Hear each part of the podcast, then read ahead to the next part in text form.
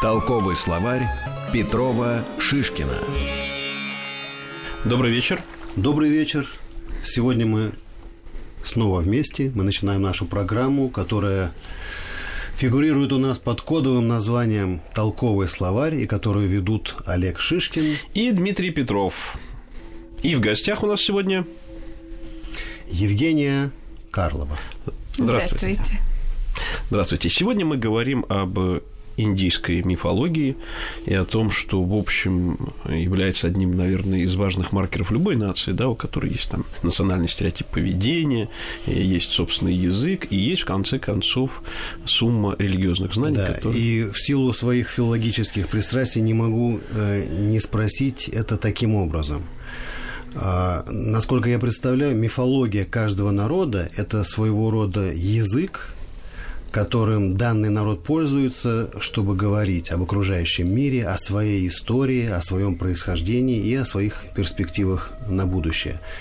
Вот на ваш взгляд, Евгения, что общего между индийской мифологией и мифологией других народов, и что радикальным образом ее выделяет? Ну, во-первых, хочу сказать, что вы абсолютно правы в своем утверждении. Недаром говорят про индуизм, что это не религия, а образ жизни. И самое удивительное для нас то, что тысячелетия проходят, а это сохраняется, ну, не то чтобы неизменным, но очень сильным фактором влияния на жизнь каждого человека. Что касается общих черт и различий с другими религиями, безусловно, есть заимствования, общие черты можно найти, особенно в архаических формах индийской религии, ведической религии. Но в целом мы можем рассматривать индуизм как уникальное явление. Нигде такого кроме как в Индии, мы больше не увидим.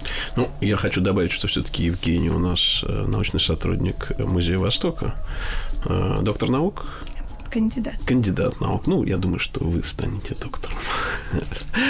Э, скажите, вот э, когда вы говорите о мифологии, когда вы говорите о каком-то вот такой общности, которая есть э, с другими народами, вы э, подразумеваете какие-то конкретные ее проявления – ну, безусловно, это же берется не на ровном месте, разумеется.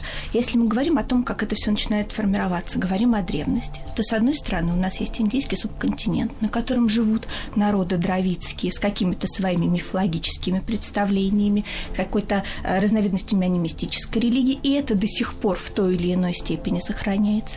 А с другой стороны, мы имеем арийские народы, которые приходят с севера, и, разумеется, верования, которые были там, а, приносят происходит, и здесь, на индийском субконтиненте, они начинают взаимодействовать между собой. То есть это изначально продукт какого-то компромисса между одним и другим. И в индуйской мифологии мы можем это проследить прямо по иконографии и по мифам, по описаниям жизнедеяниям разных богов. Мы это все можем увидеть. Это очень видно.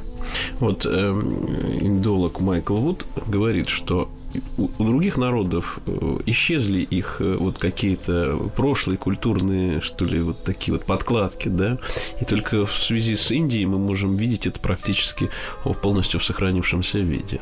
Так ли это? Это абсолютно правильно, и очень хорошо этот момент иллюстрирует, например, традиция вед. А, это интересный пример, если вы позволите, я расскажу. Четыре веды – это древнейшие священные тексты. Они огромного размера, Ригведа самая главная, крупнейшая из них, она это просто нереальный объем. Примерно и, о какой эпохе идет речь?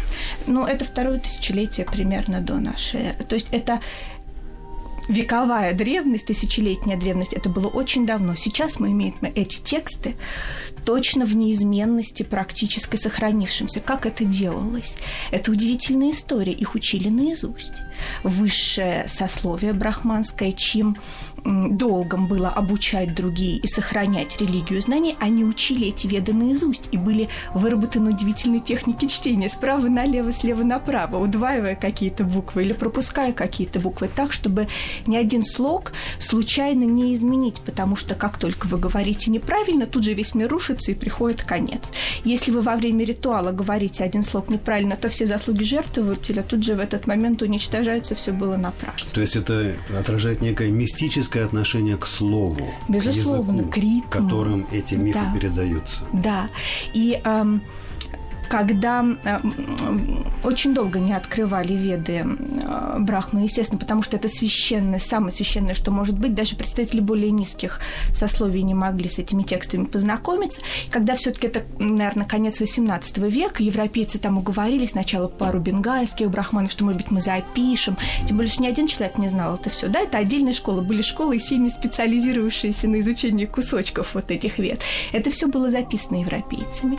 И они сличили э, там в конце 18 начале 19 века, что там было записано, и удивились тому, что даже в Южной Северной Индии минимальные отличия. Mm-hmm. Можете себе представить? Хотя ведь речь идет о ведийском языке, который предшествует санскриту. Да, да, они уже сами не понимали часто, что они говорят. Но вот это вот бум-бум-бум-бум. Знаете, как очень интересно, э, по-моему, в Махабхарате, если я не ошибаюсь, уже тогда, хотя это текст, наверное, около 500 года нашей эры сформировавшийся, уже тогда эм, описывается кучка брахманов, которые цитируют веды, как кваканье лягушек. То есть это было непонятно ни ни тем людям текст лучше. Но, тем не менее, традиция оказалась настолько живучей, что да. это прям вот а, и она же передает и какие-то исторические, наверное, события, которые, которые уходят э, в какую-то совсем уж седую древность, получается. Ну, мы можем реконструировать это все.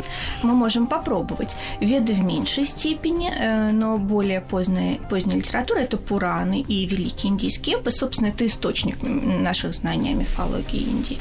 А индийские ученые, они пытаются, да, как сказать, соотнести с какими-то историческими личностями или событиями, по крайней мере, с какими-то географическими этими моментами это вполне соотносимо.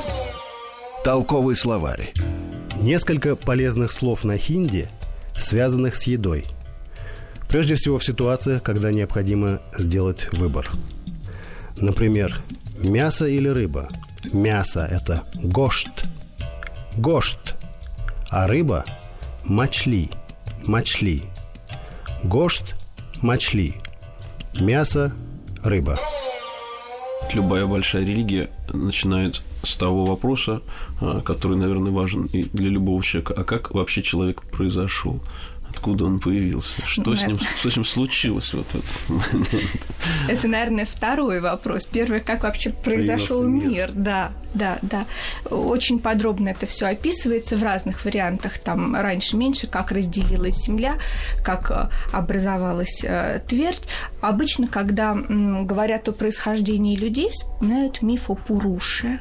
Это такой э, первый человек, который был принесен в жертву, и из частей его тела э, были созданы сословия индийского общества, которые, как мы знаем, много тысяч лет остаются неизменными, и только вот в последние, может быть, десятки, может быть, там 150 лет, а чуть-чуть какое-то движение между ними началось, вот в современности, а так они э, тысячами лет остаются неизменными. Это четыре варны, так называемые. Варны – это цвет. Брахманы, про которых мы говорили, которые жрецы, учителя, которые сохраняют мудрость вековую, кшатри, которые воины и правители, вайши, торговцы, земледельцы и шудры. Вот этот вот первый человек, которого боги принесли в жертву, он нас всех и породил. А откуда же взялись неприкасаемые, в конце концов? Ведь есть и такая каста. А, ну, условно говоря, мы с вами... Э, дело в том, что... Вот, например, мы. нет, мы с вами нет. Мы не совсем неприкасаемые. Мы просто не входим в эту систему. Как бы мы ни хотели, мы не можем. Потому что мы не в ней родились. Индуизм... Э, индусом может только родиться в принципе, ты можешь делать все, что хочешь, но войти со стороны нельзя, потому что твоя мама, папа, бабушка и дедушка, они все должны иметь определенное. Вот один мой знакомый, один мой знакомый утверждал, что он проходил, будучи человеком русским, в общем, что он проходил обряд посвящения и ел даже, извиняюсь за выражение, коровьи, коровьи лепешки. Как бы это правильнее Я думаю, что кто-то над ним пошутил. Есть священная субстанция, на самом деле корова священное животное, и если вы как-то ритуально изгажены, например, вы родились на не в той системе, то вы можете очиститься семью ритуальными продуктами коровы. Там молоко, масло и навоз, и моча в том числе. Их смешивают, их можно и внутрь принимать очень полезно, и снаружи намазать. Но вообще то, о чем вы говорите, это неоиндуизм, это уже совсем другая история. Ну, и наверняка создано было для да, туристов. И для нашего потребления у нас здесь. Да. Да. А, каковы взаимоотношения индийцев со временем? И что такое время э, в этой самой мифологии, которая, которая в общем, э, такая вот всеобъемлющая, такая даже космическая, как бы это сказать? Куда идет индийское время? Да. Оно никуда не идет. В отличие от нас, если мы с вами представим вчера и завтра, но вчера мы обернемся, а на завтра будем смотреть вперед. Для нас это линия, по которой мы движемся от прошлого к будущему. А для индийцев время принципиально циклично.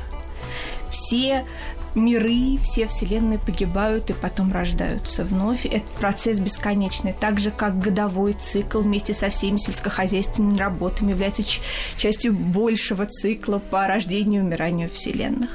И эм, если мы посмотрим, как это выражается в искусстве, это эм, как раз эм, есть такое очень известное изображение, его часто можно увидеть. Оно изображает эм, рождение Вселенной. Бог Вишну, хранитель Вселенной, плавает в первичных водах, то есть в водах ничто. Из пупа его вырастает лотос, он раскрывается, на нем сидит Брахма, который творит Вселенную. Вот это вот момент ее создания, который повторяется бесконечно. Он вот таким образом изображается. А он этот момент, он еще получается связан с разрушением, потому что есть ведь и, и у... где есть начало, да, конечно. там, да, потому да, что да. есть в конце концов и второй важный такой бог антипод получается для Вишну это Шива. Шива, который... да, он третий в этой триаде и своим ну, космосом. Вряд ли он антипод, он скорее как часть вот этого единого да, целого, да, да, да. который от, э, олицетворяет собой определенную ипостась Вселенной.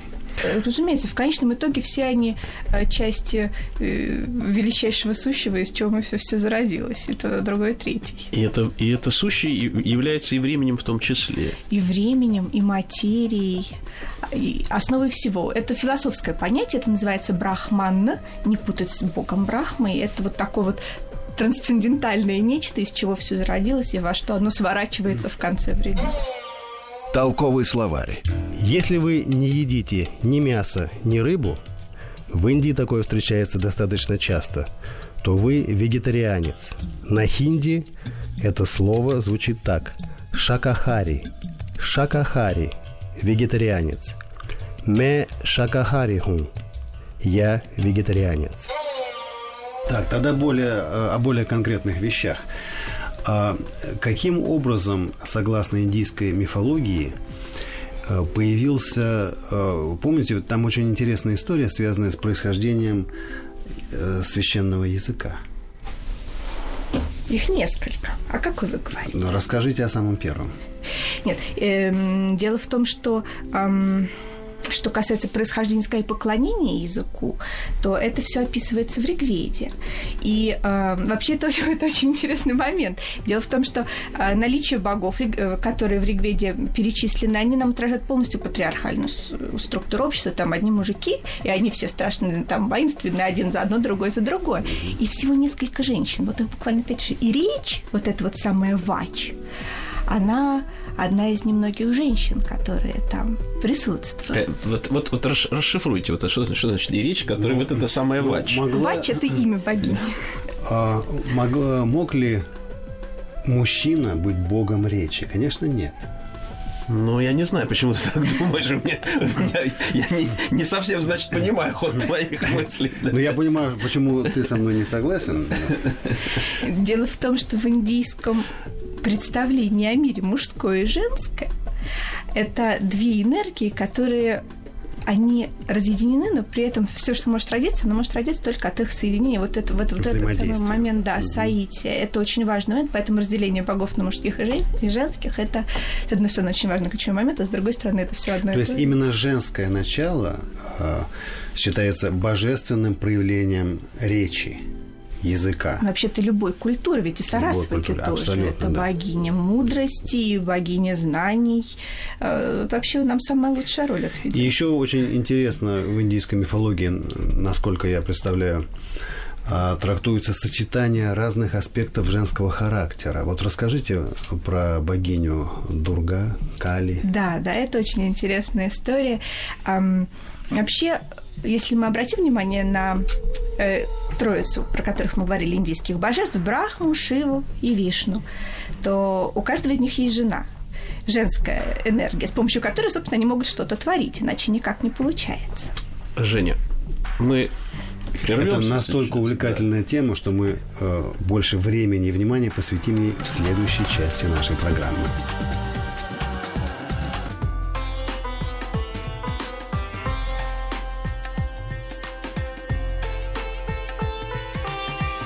Толковый словарь Петрова Шишкина.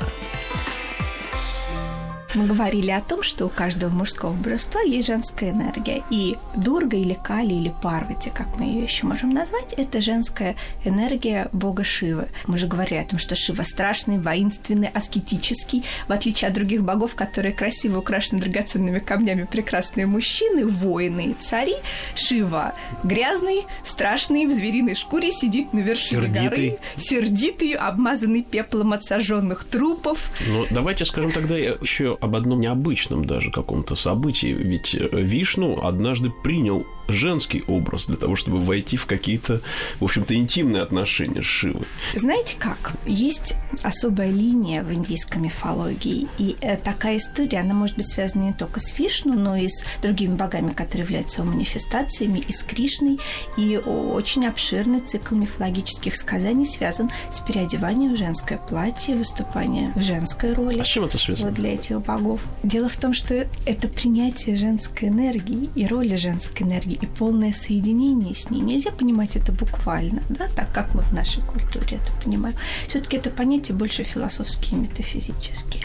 А то, о чем вы говорите, есть э, такое, такая иконография Шива, Артханаришвара, это называется, это божество, которое наполовину мужское, наполовину женское. Это иллюстрация той же самой концепции.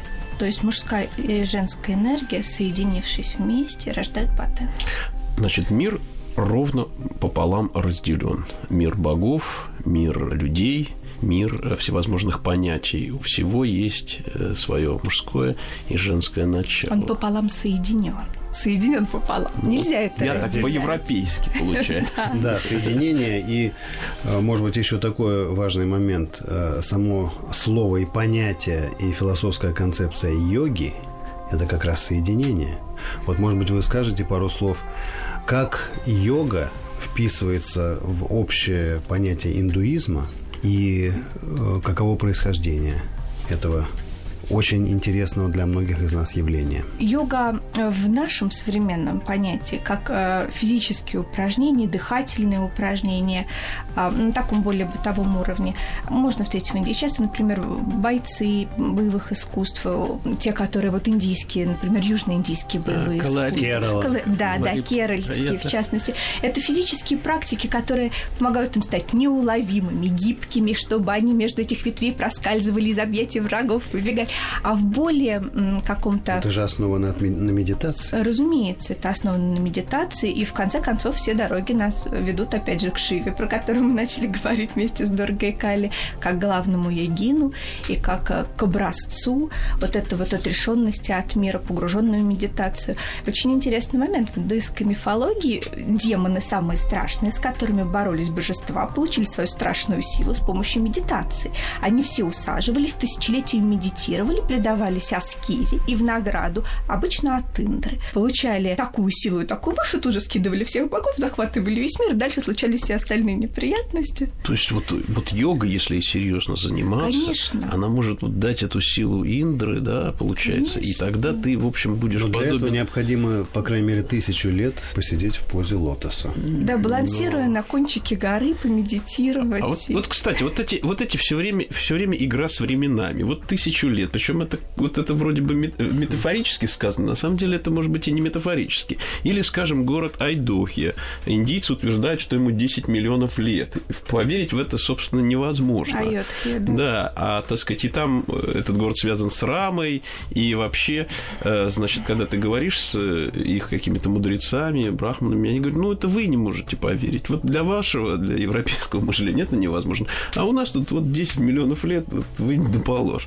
И не убедить ведь, что, что это просто за гранью, за гранью возможного. Так это же для нас с вами. Да. А если мы имеем эпос, в котором это место упомянуто, мы знаем, где происходили эти события, это даже та же самая территория, она уж не такая огромная на самом деле, там все можно найти. Что удивительно, если мы знаем, где это место. Я думаю, что это не так уж, не так уж на самом деле невозможно. Э, ну, 10 миллионов лет э, – это большой период времени. Хотя… Нет, ну, миллионы, да. может это быть. может быть миллионы, метафорическое. Да, да.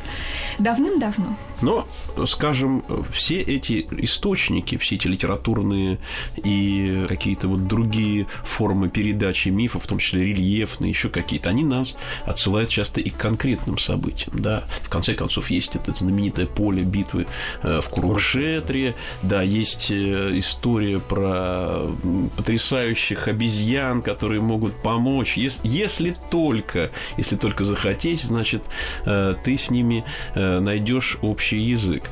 Еще не было никакого Дарвина, да, еще не было, не было, не было истории об эволюции. А вот, тем не менее, индийский человек уже нашел в обезьяне очень верного и какого-то приятного друга. Вот что это такое? Вот вам интересный вопрос. Обратите внимание на 10 аватар Вишну, на то, как они расположены друг за другом. Напоминает ли вам это что-нибудь? Самая первая мацья – это рыба. Следующая курма – это черепаха. Потом идет вараха – это вепрь. Это уже млекопитающие. Потом идет вамана – это карлик. Нарасимха – человека лев. Потом идет парашурама – это человек, Рама, Кришна и в конце концов всадник на белом коне. Это тема настолько, последовательность настолько завораживает, что мы поговорим после небольшого перерыва.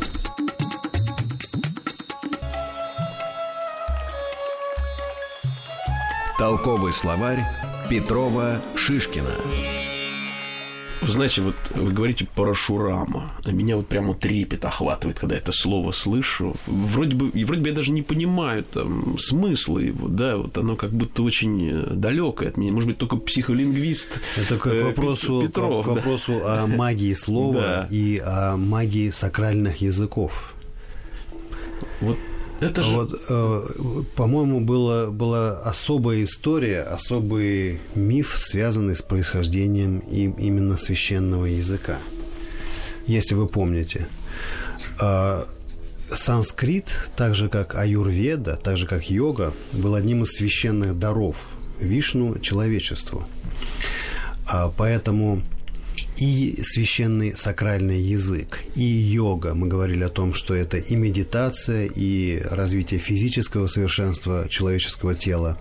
А юрведа – это то, что связано со здоровьем и физическим, и духовным.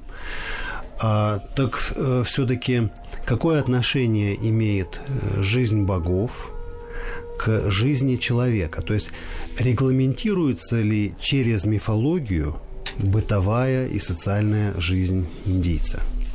Ну, в конечном итоге, конечно, да, безусловно.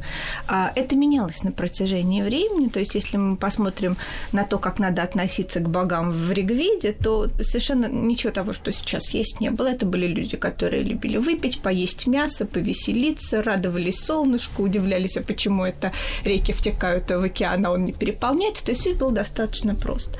Конечно, эм, институализация индуизма, она со временем она усиливалась, но, понимаете, в чем дело? Это не существует единого регламента индуизм, он везде разный.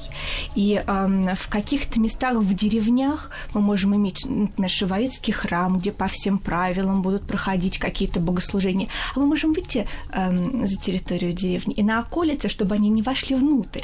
Там будет небольшое святилище для духов, которым будут приноситься подношения. Совершенно это будет не мистический ритуал, какой-то древнейший, который жители деревни они сами не помнят, почему это так происходит. То есть индуизма не существует как организованной религии, системы иерархии священнослужителей, с их э, подготовкой.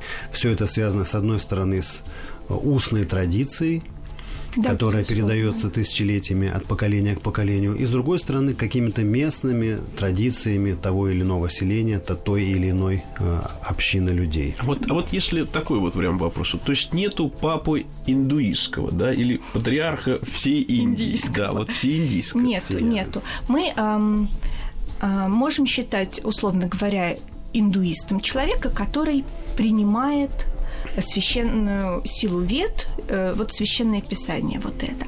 А дальше, возможно, такие варианты, которые нам и не снились.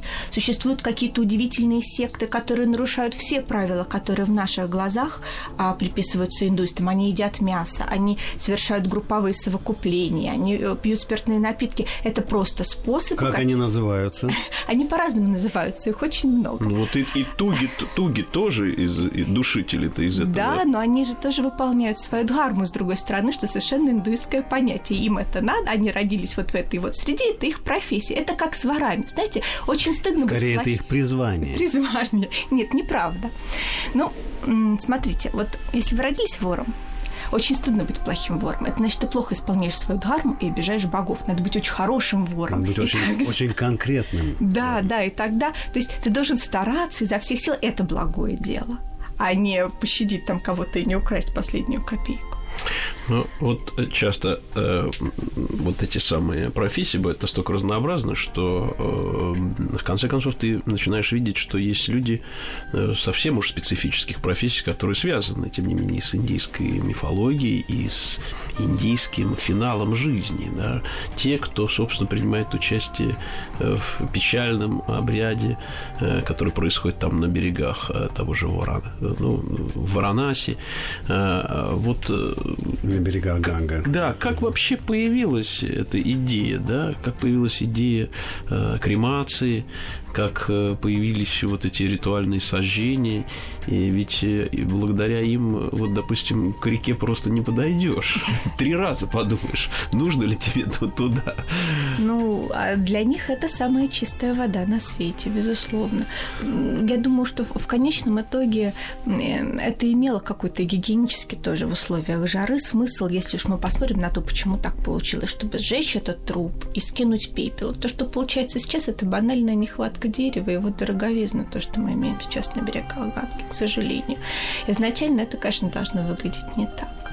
Но я хочу сказать, что не это не обязательно. То есть есть варианты индуистского погребения, которые не предполагают сожжение или топление ну, в воду. Этим также занимаются люди определенной профессии. Да, Касты. есть определенные люди, которые этим занимаются, да, но все это при участии, разумеется, жрецов.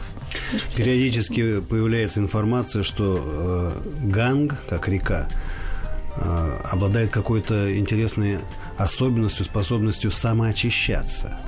И якобы есть даже какие-то подтверждения э, химических исследований, которые об этом свидетельствуют. Ну, было бы ему, наверное, тяжело, если бы он не мог. Хотя я не очень в это, в это трудно поверить, да, глядя но, на Но представьте себе, если тысячелетиями происходит одно и то же, происходят те же самые ритуалы, и тем не менее эта река жива. Жива, да. Знаете, про Ганг есть очень интересный миф.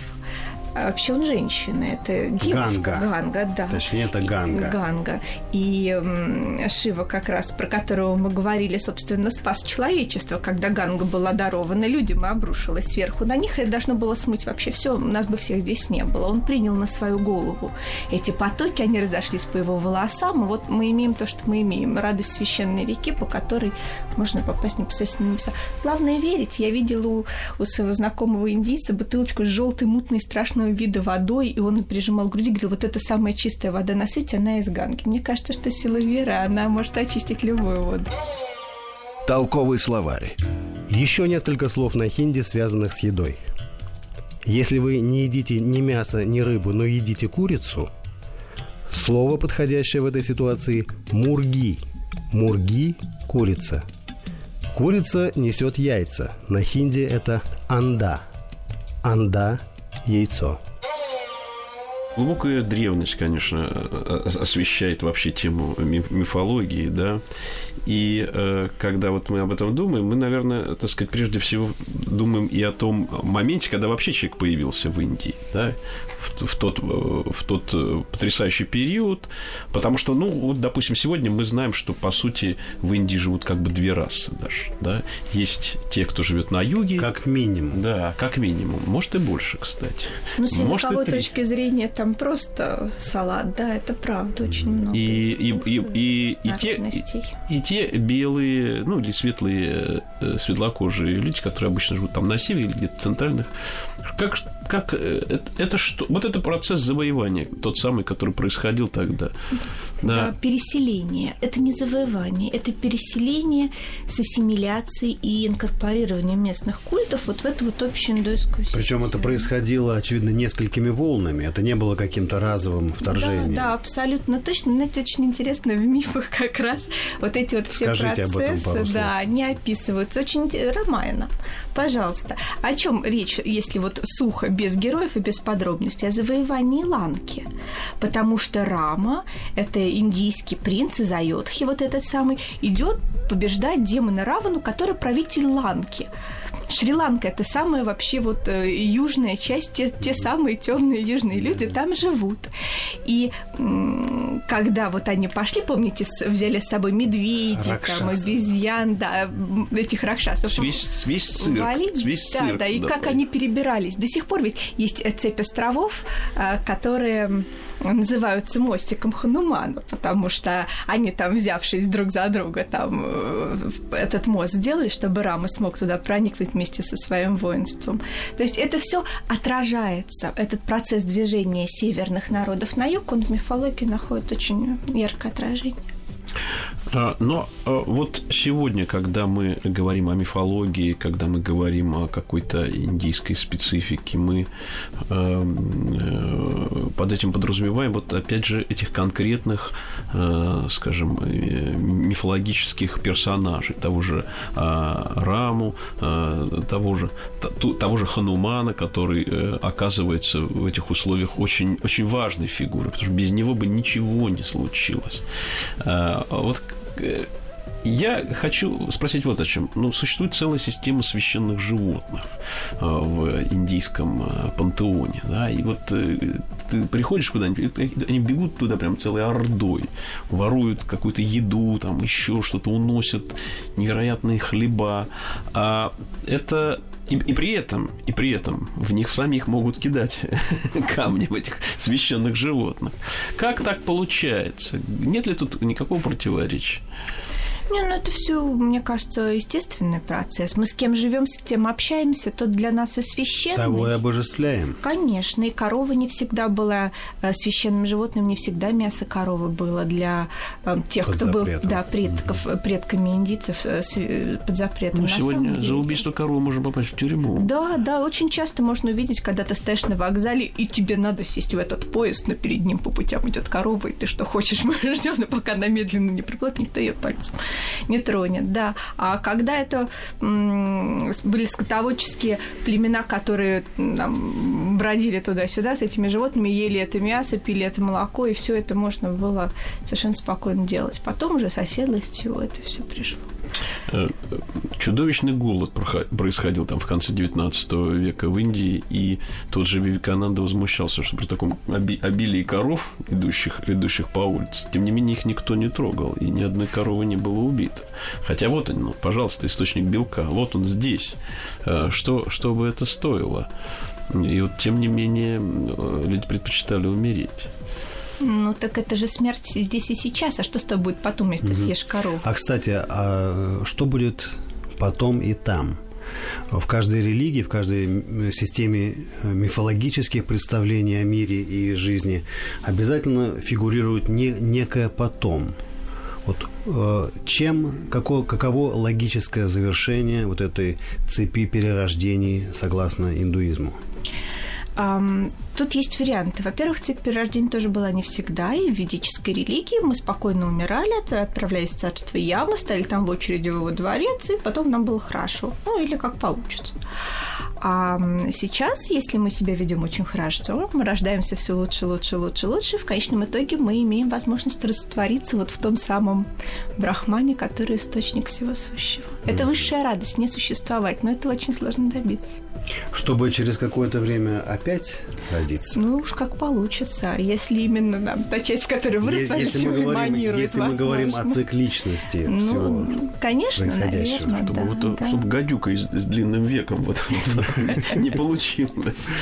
А, эта проблема, тем не менее, получается, имеет моральный смысл. Ну, конечно. Причем за каждый неправильный поступок будет определенное наказание. Существуют списки, что с вами случится, если там согрешишь, убьешь. То есть ты на несколько ходов отступаешь да, назад. Да, поэтому они знают, что с ними будет, если они сидят коровы, они этого не хотят. Ну, вот очень, очень интересно. Ну, а все-таки ад есть в, в, в индуизме? Ад. Можно родиться голодным духом. А все-таки, все-таки ты все равно будешь исторгнут в реальность. Главное, главный ад это, собственно, реальность получается, в которой ты вернешься. Но понятие реальности, оно тоже очень относительно. Ну, как ее понимать, да. да. Ну, а вот что такое действительно? Вот мы говорим так загадочно. Понятие реальность относительно. Ну, и у нее есть свои пределы. Это называется. Так же, как и у нашей программы. Да. Да, да, да. Вы правы, Дмитрий. Ну, нам есть э, о чем подумать, поразмыслить, а, идя по этому пути перерождений. Вот мы очень, конечно, вы открыли наши глаза на очень многие явления, и я даже не знаю, как мы теперь будем дальше выстраивать нашу жизнь. Как вы ну, я думаю, что вот как говорил э, Толстой, по совести прежде всего. А дальше уж э, в зависимости от этого родимся либо гадюкой с длинным веком, либо приличным человеком.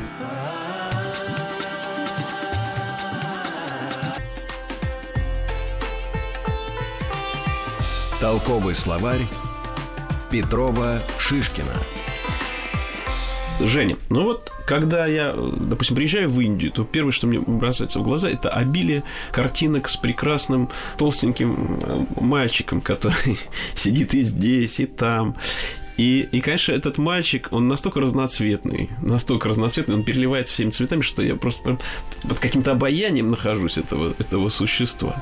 Ты, наверное, про Ганеша? Нет, я про... Про Кришну. Про Кришну, да, про Кришну, про то, как вот прекрасный пастушок э, с его прекрасной пастушкой, и, и с другой стороны он связан с этой коровой, которая, в общем, э, обожествлена до, до предела.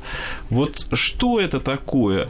Почему, допустим, допустим, его храмы, это всегда разноцветные какие-то, в общем, такие-то очень, очень радостные э, сооружения, а, скажем, храмы Шивы всегда эти черные какие-то, там ничего, так сказать, такого не будет, хотя вот эта графика, она вся потрясающая. Есть ли отличие между ролью Кришны в индийском индуизме и тем, что принято называть кришнаизм, э, тем, что уже стало таким глобальным движением? Здесь мы подходим к ключевому понятию индийского, индийской бытовой религии – это бхакти. Мы можем читать какие-то умные книги, философские трактаты, учить регведу. Мы можем совершать какие-то удивительные подвиги на почве аскезы для того, чтобы приблизиться к Богу. А можем, с другой стороны, просто взять и полюбить Его. Вот это про Кришну. Понятие бхакти – это чистая, незамутненная, безоговорочная любовь к Богу. И только через любовь к Богу ты можешь его познать. Ты можешь любить его, как мать любит младенца. И Кришна тогда изображается в образе младенца. Ты можешь любить его, как девушка любит юношу. И тогда Кришна будет юноша с флейтой, а ты будешь вокруг него водить хороводы. Это просто, понятно, и для этого не надо быть чем-то особенным, кем-то особенным. Недаром говорят, что это направление ближе всего к христианству. Да, да, да.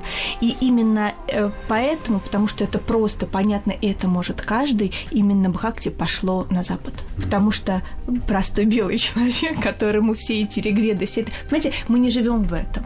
Для индийцев это то, что он видит каждый день. Моя мама любит Кришну. Это сказать нормально. Для нас это все таки чуть-чуть другой переворот сознания. Вот именно полюбить Кришну, не понять, сколько там этих богов, как кому из них поклоняться, а просто взять и полюбить. Вот как он вам понравился. Самое простое. Ну ладно, как-то, как-то даже какое-то обаяние от этого начинает исходить. Как Очаровательные. Такие истории про то, как он шалит. Он прям как вот ворует масло у мамы, потому что очень любит его лопать. И побеждал каких-то демонов экзотическими способами. Очень хорошая история про демоницу Путану, например, когда она пришла накормить его отравленным молоком, а он через грудь выпил ее всю. И она умерла. То есть какие-то экзотические, очень интересные, забавные вот эти вот истории. И главное, эти люди, которые с ним жили в этой деревне, они в момент какой-то вот открывалось им, что это удивительно, что это Бог. Да, например, дети прибежали, мама, мама, вот к него маме, он там Ешо, да он там земли нажрался. Да вы врете, открой рот. Он открывает рот, а там вся вселенная. Планеты летают, вот они люди. Да, она страшно удивилась. Он закрыл рот, она все забыла. И все продолжается дальше. Да, ну вот со всей вселенной это, это действительно, это, это вот это то, что переворачивает сознание. Э, потому что всегда думаешь, что это вот как вот какие-то, может быть, э, может быть, даже какие-то обычные сказки или мифы или русские, где, где все очень, где есть, конечно, элемент волшебности, но вот прям, чтобы вот рот открыл, и там вселенная, это уже как бы другое мышление, это другое э, отношение вообще с физической реальностью. Да, на космос можно наткнуться в любой момент. А в бытовой индийской духовной практике, мифологической практике очень популярен образ Ганеша – Откуда он взялся? Я говорила о том, что ни у кого из индийских богинь крупнейших нет своих детей. Ну вот Парвати Женешева очень хотелось. У нее их двое, обоих она не рожала, что ей могло остаться юной привлекательной. Ганеша один из них. Есть с ним связанная легенда, что вот она очень хотела, собрала ногтями, когда принимала ванну со своего тела благовония, там какую-то грязь, которая прилипла, слепила человечка, поставила в дверях ванной комнаты, чтобы никто не помешал. Тут пришел Шива. И они друг друга еще не видели никогда. Он ему голову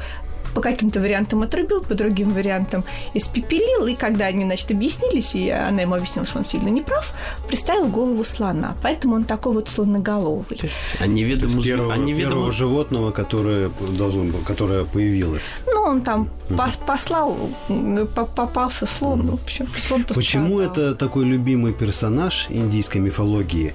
Ведь э, практически в каждом доме стоит его фигурка, иногда его кормят молоком, и, и молоко, и молоко он выпивает. Да, да, да. Ганеша вообще один из самых важных богов, потому что это тот бог, который устраняет все препятствия на вашем пути и помогает любому делу сделаться и сделаться хорошо и быстро и качественно. Поэтому его надо обязательно ублажить, повесить над дверью его изображение. Если у вас папка с документами, вы открываете свое дело, чтобы Ганеша там сверху был нарисован. Очень важный и полезный товарищ. Его надо поить молоком, угощать сладостями, и будет счастье. Очень важно, чтобы такие силы окружали нас, сопутствовали нам в нашей жизни. Ну и на этом, на этой приятной ноте мы, наверное, закончим нашу программу. Спасибо вам, Женя, за эти прекрасные советы, связанные с э, Ганешей и с э, той силой, которую дает вера простого человека в простые вещи. Спасибо. До свидания. До свидания. До свидания.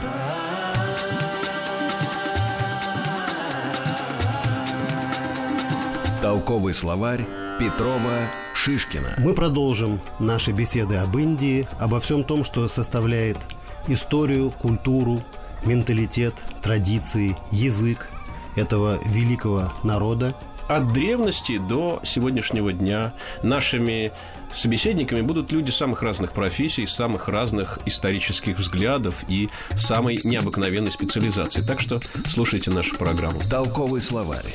Петрова Шишкина.